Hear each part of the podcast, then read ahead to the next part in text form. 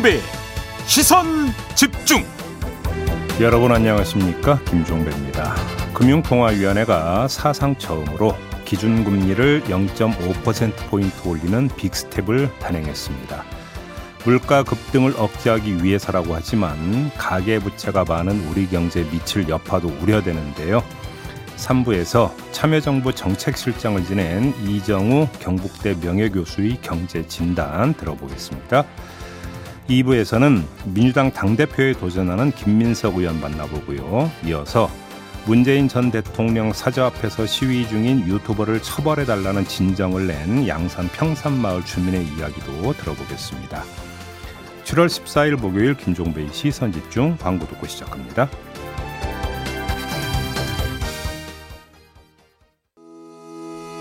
시선 집중은 촌철님들의 다양한 목소리를 기다립니다. 짧은 건 50원, 긴 건 100원인 문자 메시지 샵 8001번, 스마트 라디오 미니와 유튜브 라이브로도 시선 집중과 함께 하실 수 있습니다.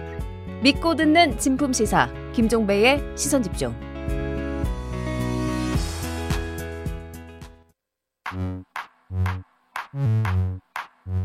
뉴욕에 뉴욕 타임즈가 있다면 시선 집중에는 JB타임즈가 있다 촌철살인 뉴스 총정리 JB타임즈 더마카와 함께 시선 집중의 문을 열겠습니다. 어서 오세요. 네, 안녕하세요. 더마카입니다. 오늘도 삐딱선 정신에 입각해서 주요 뉴스 챙겨 드릴 텐데요. 그 전에 촌철님들의 아침 인사도 챙겨드리겠습니다. 음. 토끼님, 오늘도 시선 집중 기대됩니다. 아껴 듣는 방송하고 하트를 보내주셨는데. 이건 아껴 들으시면 안 되는데.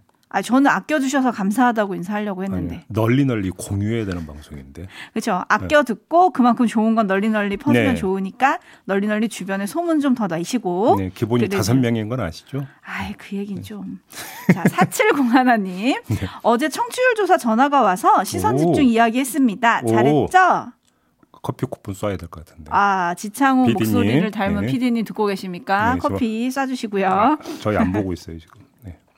네, 사칠공하나님이 기분 좋은 하루 시작하게 칭찬해주세요 라고 하셨는데, 제이비가 커피로 칭찬해드렸고요. 7878님, 종배 씨 티셔츠 덕분에 우리 동네에서 스타가 되었습니다. 오, 입고 다니시나 보다. 와. 오. 제이비도 안 입는 티셔츠를. 제가 입는지 안 입는지 어떻게 알아요? 어, 안에 입고 계십니까? 집에서 아 예. 네. 시선 집중 선도 그래도 분리수거할 때는 안 입어요. 네. 시선 집중 선전도 좀 하고 아주 유익한 방송 세상 모든 정보를 다 받고 있다고요라고 해 주셨는데 네. 7878님 격하게 칭찬해 드리겠습니다. 음. 고맙습니다. 약간 가면을 쓰고 다니시나 티셔츠는 입고? 어, 이분이? 네. 아, 왜 이래요? 그거 좋은 소식 전한 다음에. 네. 잘하셨어요. 칭찬해드리겠습니다. 네. 네, 자 예의스탄 것이죠. 네, 어제 나경원 전 국민의힘 원내대표가 윤석열 대통령의 지지율과 관련해서 김건희 여사도 요인으로 작동한다면서 김건희 여사 팬클럽이 눈에 정말 거슬린다. 정치적 발언을 막 해서 김건희 여사의 발언으로 오인될 수도 있고 조금 더 빨리 선을 그었어야 한다. 이런 얘기를 시선 집중 인터뷰에서 했습니다. 네. 이 인터뷰가 많은 후속 보도를 낳았는데요. 그 중에서도 시선 집중되는 반응은 김건희 여사 팬클럽 건희사랑을 운영하는 강신업 변호사의 반응이었습니다. 음. 나경원 전 대표를 향해서 기회주의자 라고 받아쳤고요. 네. 윤석열 대통령 지지율이 김건희 팬카페 때문에 떨어진다는 나경원 자다가 봉창 두드리는 소리라고도 했는데요. 네. 김건희 여사가 팬클럽과 교류 없다. 라고 선을 그을 때는 음. 이런저런 정치적 견해를 개진한 것도 모두 저의 판단에 따른 겁니다. 라고 아주 순순히 따랐던 강신업 변호사인데 네. 나경원 전 의원의 말에는 아주 날카롭게 반응을 보여준 겁니다. 음. 자, 이런 반응 대통령 부부에게 도움이 될까요?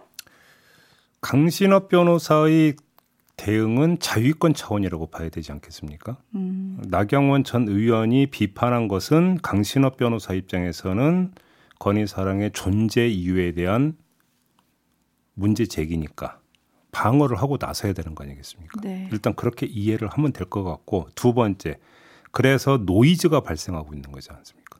노이즈가 발생하면 그 다음에 어떤 효과가 따라옵니까? 주목 효과가 따라오죠. 네. 근데 그 주목하는 데에도 시선과 관점이 있을 거 아닙니까? 그렇죠. 그러면 건희 사랑이라고 하는 이 팬카페가 정말로 윤석열 대통령 내지 지지율에 도움이 될까 안 될까라고 하는 관점이 각해서 존재 이유를 계속 바라보게 되면 윤석열 대통령한테 좋을 건 별로 없는 거 아니겠습니까? 음. 지지율과 관련해서 네. 너무 도식적인가요? 노이즈 마케팅의 효과가 없을 거다 이 말씀이신 거잖아요. 아니죠. 정 반대인 거죠. 아, 정, 지지율에 도움이 된다고요? 아니죠. 노이즈 마케팅은 아니고 뭐 네. 자진해서 마케팅은 아니니까 노이즈 현상이 발생하면 주목 효과가 발생하라고. 그 주목이라고 하는 게 윤석열 대통령 지지율에 별로 도움이 안 되는 쪽으로 그러니까요. 결과가 나타날 음. 거다 이 얘기인 거죠. 그러게요. 또 어떤 반응을 보일지 궁금해지긴 합니다. 왜냐하면 네. 반응을 안 보이실 것 같진 않아가지고요. 네. 제이비타임즈 오늘 주목할 뉴스들 챙겨드리겠습니다. 음. 먼저 첫 번째 뉴스 저희가 어제 전해드린 소식과 연관이 있는데요. 네. 오디오로 먼저 만나보시죠. 문재인은 간첩입니다. 지난 5월 중순 경남 양산의 문재인 전 대통령 사저 앞에서 극우 성향의 유튜버 안정권 씨가 문 전 대통령은 간첩이라고 주장합니다. 앞서 안 씨는 5.18 민주화 운동에 대한 혐오 발언을 쏟아내기도 했습니다. 5.18 유공자 까! 내란 모의 사범이 누구냐? 김대중 입니다. 김대중 이랬던 안정권 씨는 지난 5월 10일 특별 초청장을 들고 윤 대통령 취임식에 직접 참석했다고 자랑했습니다. 그런데 안정권 씨의 누나 안모 씨가 대통령실 홍보수석실에서 7급 공무원으로 두 달 넘게 근무 중이란 사실이 알려져 논란이 일었습니다. 누나 안 씨는 대선 기간 친윤 유튜버인 출동 1호 3으로 활동하다 대통령실에 채용된 것으로 전해졌는데 사실상 동생과 극우 성향의 방송을 하는 회사를 함께 운영한 걸로 전해졌습니다. 안정권 씨의 욕설이 섞인 사저 앞 시위 영상이 안 씨의 누나가 운영하는 유튜브 채널 출동 153에 올라오기도 했습니다. 누나 안 씨는 대통령실에 사직서를 제출했습니다. 당초 이번 논란에 대해 연좌제라고 반발했던 대통령실은 갑자기 기사가 쏟아져 안 씨가 굉장히 부담을 느꼈다고 말했습니다. 네. 어제 이 소식이 참 많은 화제와 논란이 됐죠. 네. 그리고 대통령실 관계자가 나서서 설명이라는 걸 했는데 음. 좀그 내용이 제가 볼 때는 함량 미달입니다. 함량 미달이요? 예. 왜 그런지를 말씀을 드릴 텐데요. 대통령실 관계자는 안 씨, 그러니까 누나를 얘기합니다. 네. 안 씨의 능력을 보, 고 뽑았다. 이런 기존 주장을 되풀이하면서 안 씨의 채용 과정에는 아무런 문제도 없다. 이렇게 주장을 했어요. 음. 그러자 기자들이 어떤 능력을 보고 채용하게 되었느냐고 물었더니 확인해 드릴 내용이 없다고 대답을 했대요. 음. 능력을 보고 뽑았다고 하는데 그럼 어떤 능력이냐고 물어보니까 확인해 드릴 내용이 없다. 네. 이게 대답입니까? 음흠. 그래서 다시 기자들이 그 누나 안 씨도 안정권 씨와 사실상 유튜브 채널을 같이 운영한 주체라고 할 수 있는데 여전히 연좌제라고 생각하느냐 이렇게 질문을 했대요. 네. 그러자 이번에는 그분이 이전에 어떤 일을 했는지에 대해서 저희가 알지 못한다고 대답을 했대요. 음. 이전에 어떤 일을 했는지 알지 못하는데 어떻게 능력 평가를 합니까? 그러게요. 제가 이거는 앞뒤가 안 맞는다는 표현도 좀 과한 표현이라 안 쓰고 있는데 이거 함량 미달인 거예요. 음흠. 도대체가 무슨 정합성이 없는 지금 대답인 거잖아요. 네. 그런 점에서 함량 미달이라고 말씀을 드리는 거고요. 여기에 한 가지 상황을 좀 추가해서 더 드릴 말씀이 있는데 이 누나 안 씨는 어디서 일했습니까? 홍보수석실 사나 국민소통관실 행정요원으로 일했다는 거 아닙니까? 네. 어제 성과 기자들한테 브리핑에 나선 사람은 홍보 수석실 사람이라고 봐야 되지 않겠습니까? 그렇겠죠? 그러면 홍보 수석실 사람은 다른 사람은 몰라도 홍보 수석실에 있는 사람은 누나 안 씨 누구보다 잘 알아야 되는 거 아닙니까? 네. 그런데 알지 못한다는 대답이 어떻게 나옵니까? 그래서 이런 함량 미달인 답변에서 이런 함량 미달인 답변을 이해할 수 있는 방법은 이 대통령실 관계자도 뭐 잘 모르는 거 아니냐. 채용 과정이 어떻게 되는 건지. 이렇게밖에 해석이 안 되는 거 아닙니까? 네. 그렇지 않고서 이 함량 미달 답변을 어떻게 이해를 하겠어요? 제 생각은 그렇습니다. 네, 그래서 지금 촌철님들도 그렇다면 결국 추천한 사람이 누구인지를 밝혀야 되는 거 아닙니까? 라는 의견들을 좀 보내주고 계신데, 네. 네. 또 추천한 사람이 누군지도 물어보면 그것도 몰라요 라고 답하지 않을까 네. 싶기는 한데, 음. 아니, 근데 조만한 회사가 채용을 해도 이력서라는 걸 내잖아요. 음. 더군다나 대통령실은 신원 검증도 엄청 엄격하게 하는 걸로 아는데, 네. 과거에 어떤 일을 했는지 모른다? 이건 정말 이해가 안 가네요. 뭐 이해가 안 되는 게 여러 가지가 있죠. 조금 전에 뉴스 리포트에도 나오는데 안정권 씨가 대통령 취임식에 초청받아 참석했다라는 보도가 나오지 않았습니까? 네, 본인이 그걸 유튜브에 방송을 했습니다. 그러니까 이에 대해서 대통령실 관계자가 뭐라고 그러니까 설명을 했는 줄 아세요? 뭐라고 했나요? 부속실과 취임 준비위원회에서 다 확인이 안 된다. 아, 답변이라고 그래요. 그 명단이 확인이 안 될까요? 이해가 되십니까? 아니요. 안 되는데요.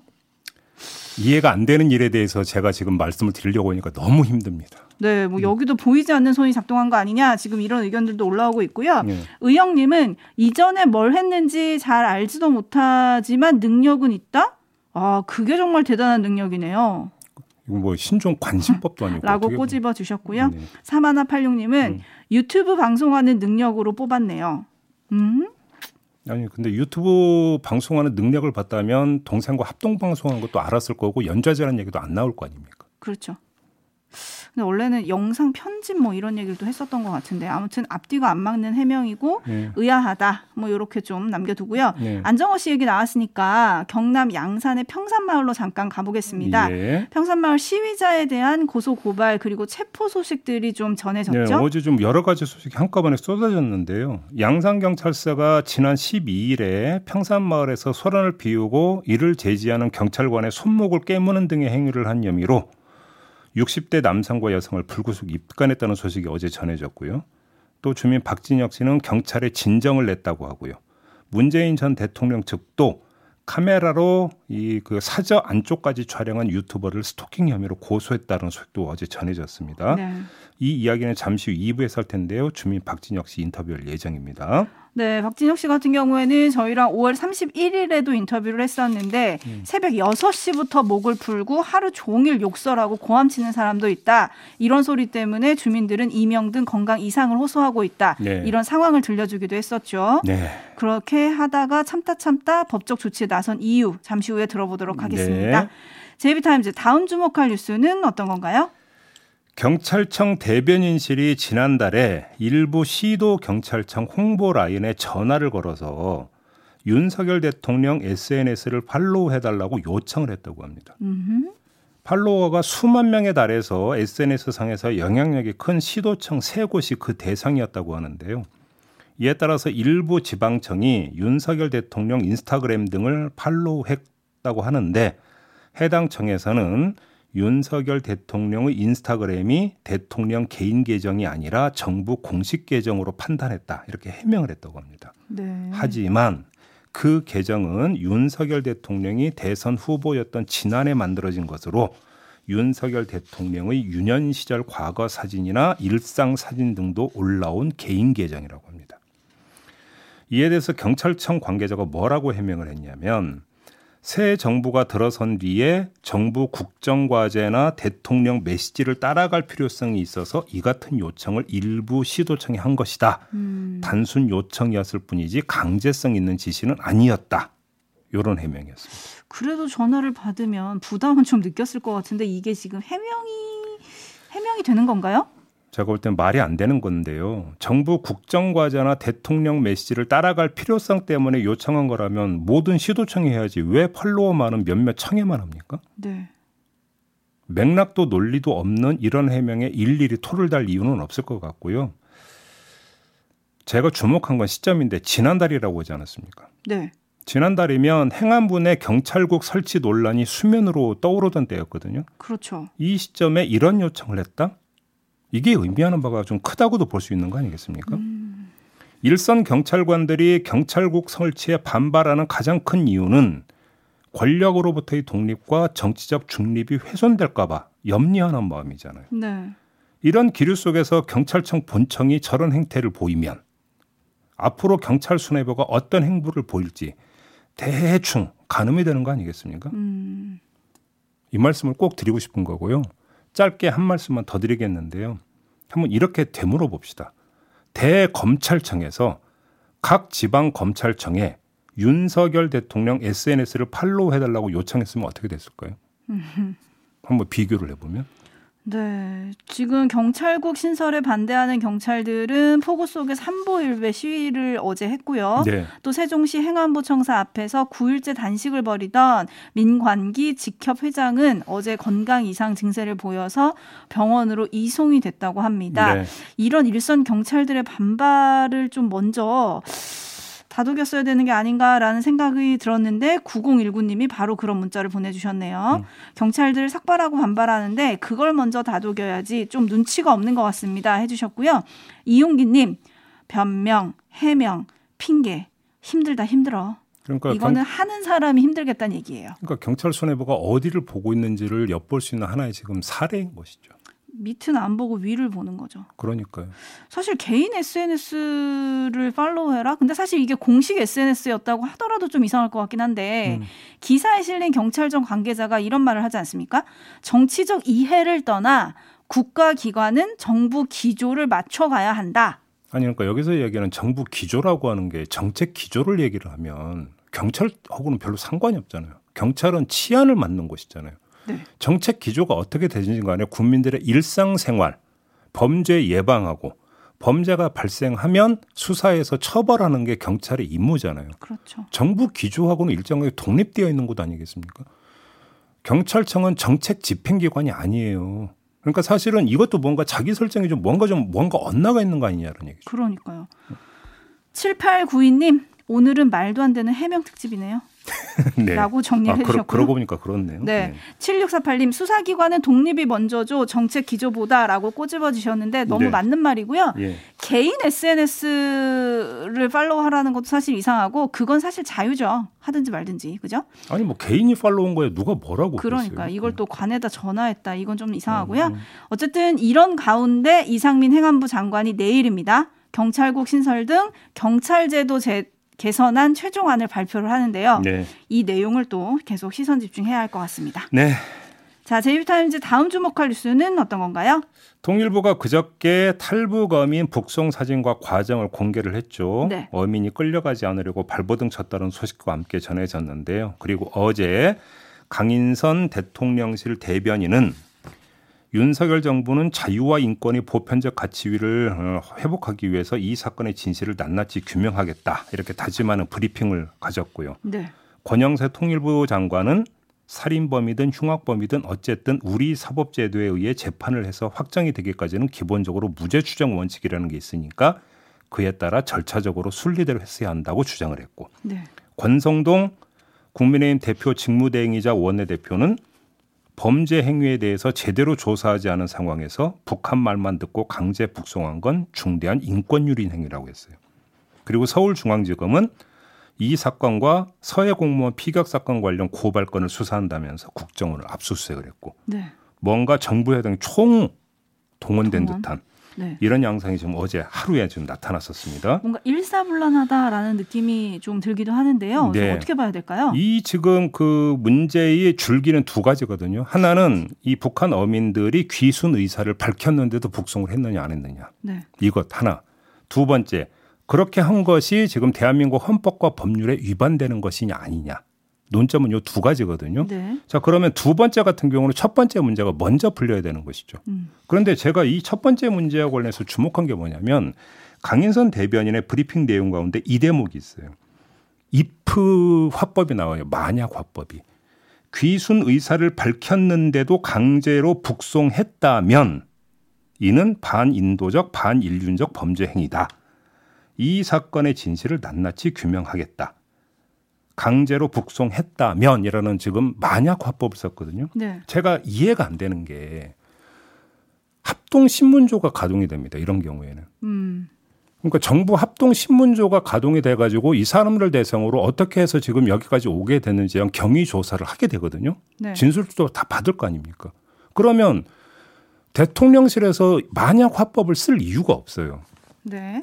그때 합동 신문조가 신문했던 내용을 보면 될 거 아닙니까? 예를 들어서 서해 공무원 피격 사건 같은 경우는 핵심 자료가 이른바 SI라고 하는 것이고 미국과의 공조의 부분이 있다라고 그러니까 100번 양보해서 그렇다 치더라도 네. 이거는 그것도 아니잖아요. 그러면 그걸 보고 그냥 밝히면 되는 건데 그저께 통일부가 지금 공개했다는 사진 같은 경우도 이 사람들이 귀순 의사를 밝혔는가 안 밝혔는가의 직접 자료가 아니라 간접 자료잖아요.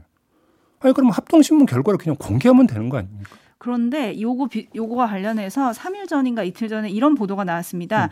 자필 귀순 의향서가 있다. 음. 더라 이런 보도가 있었고 거기에 대해서 국민의힘 태영호 의원이 통일부에 보냅니다. 그 질문서를요. 그러면 귀순 희망 여부를 작성했다고 하니 그거를 좀 보여달라라고 하니 통일부는 당시 합동 정보조사 참여 기관이 아니어서 관련 자료를 보유하고 있지는 않다라고 답을 했다고 아니, 하네요. 그러니까 지금 제가 그래서 주체로 통일부가 아니라 대통령실 대변인을 언급을 네. 했잖아요. 대통령실에서는 그러면 통일부가 아니라 국, 합동신문조가 되면 이래서 군, 국정원 그렇죠. 이런 데가 이제 보통 합동으로 신문을 하니까 그거 다 카바를 하잖아요. 그렇죠. 그러면 자그 진술서 있느냐 없느냐 진술서 내용이 뭐냐 앉은 자리에서 확인 다 되는 거잖아요. 네. 근데 대통령실 대변인이 왜 만약 화법을 씁니까? 그럼 저는 음. 이게 일단은 좀 그 이해가 안 되고요. 네. 이해가 안 돼요, 일단. 그러니까 접근 방법이 이해가 안 된다는 것이죠. 이 점을 좀 먼저 말씀을 드리겠고 네. 그 다음에 귀순 의사를 밝혔음에도 불구하고 북송을 했다면 이것이 헌법과 법률에 저촉되는 것이냐 아니냐. 여기서의 논점은 북한 그 이탈 주민 보호법에 있는데 여기서 보호 대상이 아닌 예외 규정을 두고 있거든요. 여기에 해당이 되느냐 안 되느냐의 문제가 또 그러니까 법적인 법리적 논점이더라고요. 네, 네. 이 부분 같은 경우는 법률가들이 논쟁을 통해서 정리를 해야 되는 문제가 되겠죠. 근데 정부가 조사하겠다라고 하는 것은 소위 서해 공무원 피격 사건보다 상대적으로 접근이 더 용이한 건이거든요. 근데 왜 이렇게 애둘러 가냐라는 거예요. 제가 네. 그러니까 드리고 싶은 말씀은 네. 일단 이걸 하나를 말씀을 드리겠고 뭐 지금 야당 민주당 같은 경우는 윤석열 대통령의 지지율이 떨어지니까 결국 이걸 또 다시 해가지고 국면 전환을 꾀하는 거 아니냐. 뭐 이런 식의 어떤 입장을 내놨던데 자 그러면 지금까지의 어떤 진행 경과에서 이것이 그러니까 뭐 지금 뭐 민주당의 해석이 맞는지 안 맞는지는 알 길이 없습니다만 아무튼 그 전국에 미치는 영향 대통령 지지율에 미치는 영향 같은 경우는 좀 더 봐야 되는 거 아니겠습니까? 그거는 체크 포인트로만 남겨두도록 하겠습니다. 네. 자 이렇게 마무리하죠. 더마카 수고하셨습니다. 고맙습니다.